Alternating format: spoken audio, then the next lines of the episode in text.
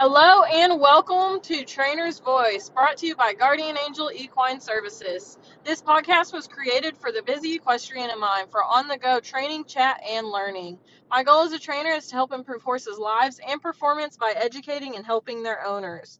These episodes are my opinions based on my knowledge from research and experience. Feel free to ask any questions, links will always be in the show notes.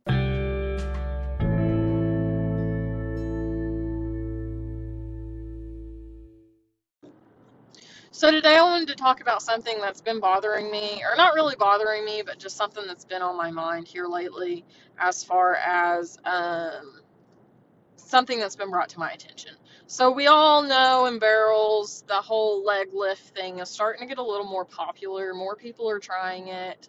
Um, and we've even, I've seen a couple posts about people asking for tips and advice as far as um, training themselves how to do it, doing workouts, and um, how you practice it on your horse and things like that.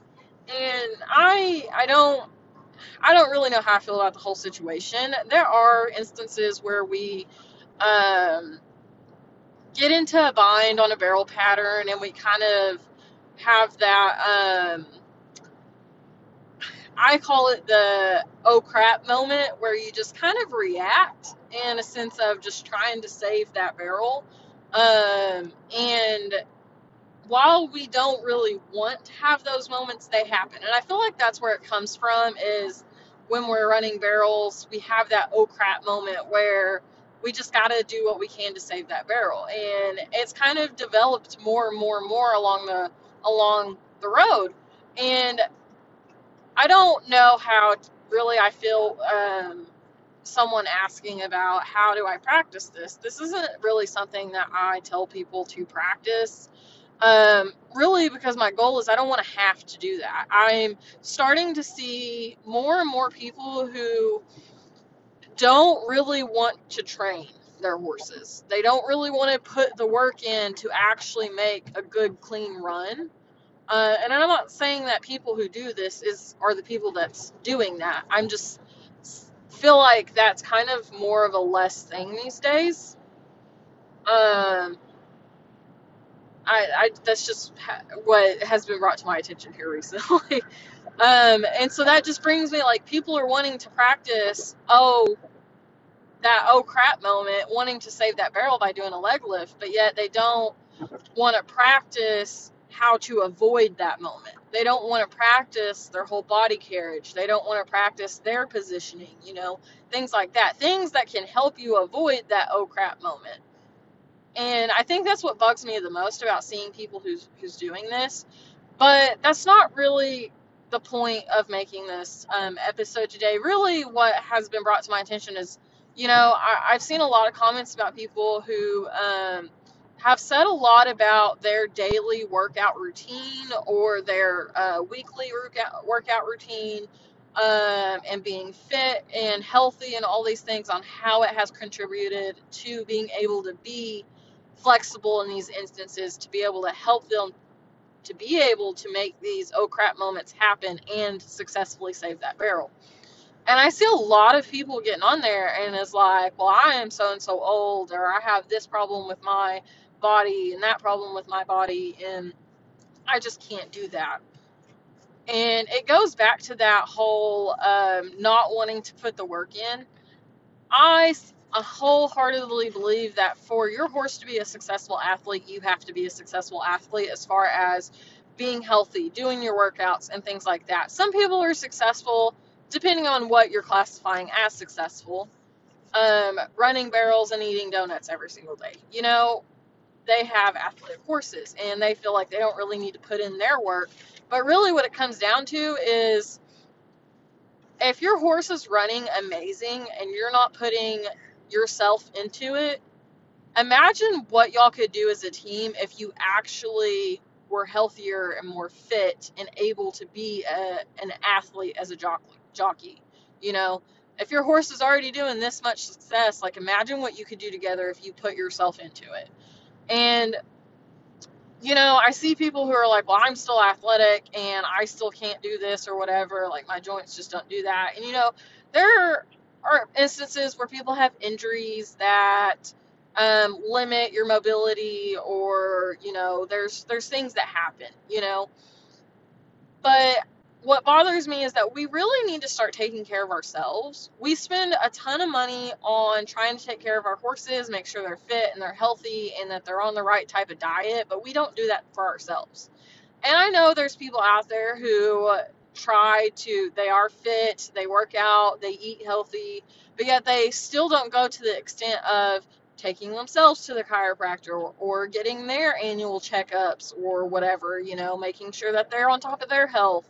You know, um, there are people out there who still, you know, they eat healthy and they work out, but yet they still don't take care of their muscles, they don't take care of their bones, um, and things like that. And stretching is a huge one. And I believe, and I have met older ladies who ride that I would never suspect to be able to do a leg lift, and yet here they are doing it all the time. And you know, it's it's not about it's I, I just feel like people are limiting themselves way too much. And you can do whatever you want to put your mind to. I don't care what age you are. If you really wanted to be that athletic enough to lift your leg and be able to get around that barrel doing a leg lift, like you can do it if you really, really wanted to. And people are just getting to where they are limiting themselves mentally. And the mind is such a powerful thing. Here, the this last year, really, I've realized a lot about um, being mentally present and being able to decipher what I can actually do and what my mind is telling me I shouldn't do. Um, but if you worked on it, like, and you truly believed you could do it, you can do it. Like, I just don't understand the people who want to limit themselves. And you know, I I we give our horses joint supplements and vitamins and minerals and all these things, but yet we also don't check ourselves for that. Like I didn't realize how many people don't actually take a joint supplement as they get older. And some people don't believe in joint supplements. You know, that that's fine. That's fine. But I started taking a joint supplement that works. And I mean it actually works. And I'll never not take a joint supplement. Joint supplement, you know, like it helps so much with mobility, and the one I take um, helps so much with uh, inflammation as well and uh, mobility. Like I feel like that should be, if it is part of your horse's daily routine or their life routine or competitive routine, whatever you want to call it, like it should be a part of yours as well. I didn't ever take care of my body until I started, uh, until I was certified equine sports massage. And I started looking into the horse's biomechanics, how they work, their anatomy, um, their bones, their muscles, and all these things that we have to take care of. And started looking into like the athletes and really looking into preventative care. And oh my goodness. And like the average person or average equestrian does not like, I don't want to say doesn't take care of their horses, but like they don't do everything they probably should as far as taking care of their horses. And I and I say that like nicely because we don't have tons of money to be able to have our horses massaged and chiropractic care and PEMF um, care and all this care to do weekly, you know, and even that, like to do monthly. Not everybody can do that. And so we take what we can and kind of decipher what we think is needed, you know, which is completely fine. But when you think about it, like if all this is going into your horse, like what do you think your body's telling you? I got certified equine massage and I was like, I've never had a massage. And I was like, how can I be a massage therapist if I've never had a massage myself and felt what it can do? And so I ultimately, I used to go to the chiropractor, but I ultimately ended up getting a massage finally after being certified. And oh my goodness. Like, I can tell when I am due for a massage, and I can tell when it's like, oh, I could use a massage but you know, I could probably go a couple more weeks, and then I can tell definitely when I'm like, I have to get a massage, and just the the feeling of the difference, you know, and it helps my riding so so much. And not only that, but realizing, you know, what my body is doing and what is transferring to my horse's body. Like my right hip does not like to stay in place.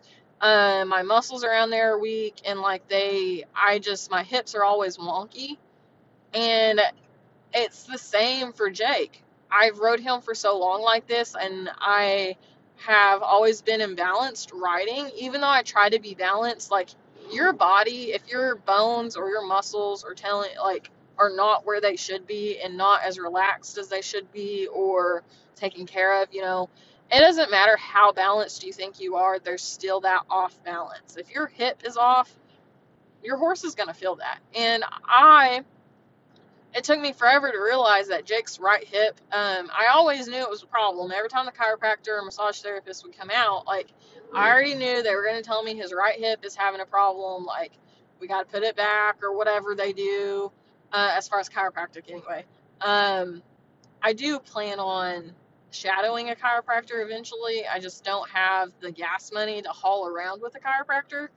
Um, and there's not one near me that has like a barn facility. Everyone around me like travels to places, and I can't. I'm not the type of person that'd be like, "Hey, let me ride with you," but um, you know, long story, whatever. So, you know, and it took me forever to realize that his hip problem is because of my hip problem. Because even though I think I'm balanced, I'm not balanced. And so it just it just brings me to you know like all i'm asking is be aware of yourself. Take care of yourself along with your horses. You're both athletes. Your horse can only be so successful without you. And then if you actually put yourself into work and you take care of yourself and being athletes together can put you up so much higher you know and it's just crazy to me how limiting people limit themselves. Like, literally, a lot of it can help if you just took a joint supplement.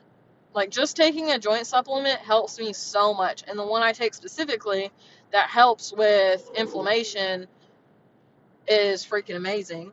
It even helped uh, when my arm was broken, it helped that inflammation a ton. Like, I was surprised. And I was able to stop taking pain medication early. So, you know, just taking the right medications, like the right joint supplement. I always, I will always recommend a joint supplement now because here's the thing with joints. People don't believe, some people don't believe in joint uh, supplements, but here's the thing your joints are always going to deteriorate as you get older. There's no ifs, ands, or buts about it. Your joints aren't going to be, aren't going to be like I don't know. I don't know what the word is, but your joints are gonna get bad over time. Like you're not gonna prevent that. But what you can do is take a joint supplement as early as possible, and take a joint supplement that's gonna help per- prolong your joints getting bad. You know. So then I'm 25 and my body tells me that I'm like 30. So I start taking a joint supplement and hopefully I'll prolong what damage is already done and I feel so much better already. So hopefully by the time I am 30, then I feel I still feel more 30 versus still my body still aging, if that makes sense. And it's the same with the horses. It doesn't matter if you believe in joint supplements or not, their joints are going to deteriorate over time.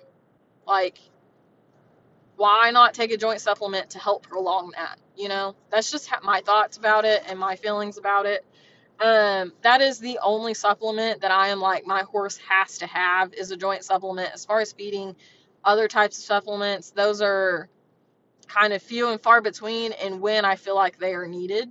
Other than salt, I feed salt uh, year round, so um, that's just that, but that's a whole nutrition thing in its own podcast. So, um, but anyway, so I my my word for this podcast is just do not limit yourself. If you wish you could do it or you believe you can do it, you can do it. I don't care what age you are. If you feel like you need to practice that leg lift or you feel like that needs to be something you are able to do, you can do it. I don't care what age you are.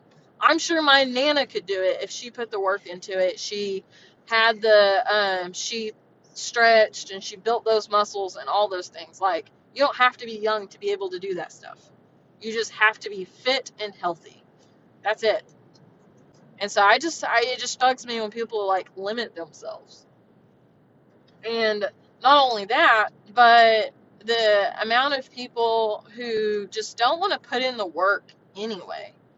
And I feel like a lot of those people who feel like they can't do it or limit themselves mentally are the people who don't want to put in the work. Because in their head, they've already got the answer I can't do this. Well, how about you start saying I can and start doing a lot more? You know? That's just my opinion.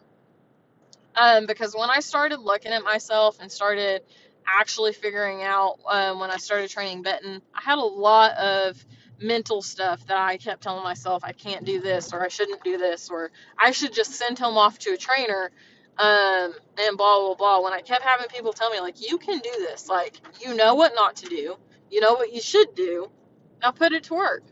And when I stopped complaining and stopped limiting myself mentally, that's when things started to happen. Benton is now being ground driven and he has a saddle, he's taken a bit. We have had great training sessions and we haven't had any huge incidences yet. So, I mean, stop limiting yourself mentally, please, because your horse will thank you. And if you can put yourself into it, your horse is going to be so much better and you're going to be better as a team and you can get to that next level. I promise. Just stop limiting yourself. So that's all I have to say today. I just felt like that's something that really needed to be said because I feel like there's so many people out there who do limit themselves mentally.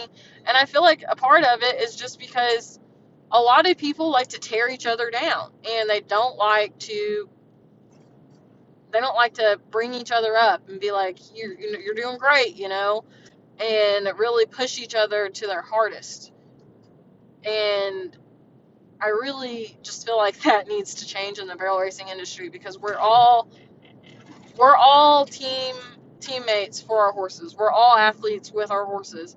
But yet even though we are running against each other in the long run like you need to be running against yourself. Beat your last time. Beat your best time. You know, start working for yourself and not for others. And stop paying attention to people who are just assholes to begin with and want to tear you down or tear your horse down. Like, stop listening to them. Start saying, I can and I will versus saying, I can't and I won't. That's all I got to say. So, I am always free and available to help. All my links are in the description as always or in the show notes. I have my group VIB. That name will be changing in the future. I just haven't changed it yet and I don't know what I'm going to change it to yet. But my Facebook group, VIB, very important barrel racers, like go join if you would like a little more uplifting encouragement and advice. You know, we're always happy to have new people and start saying I will and I can. And we'll talk to y'all again later.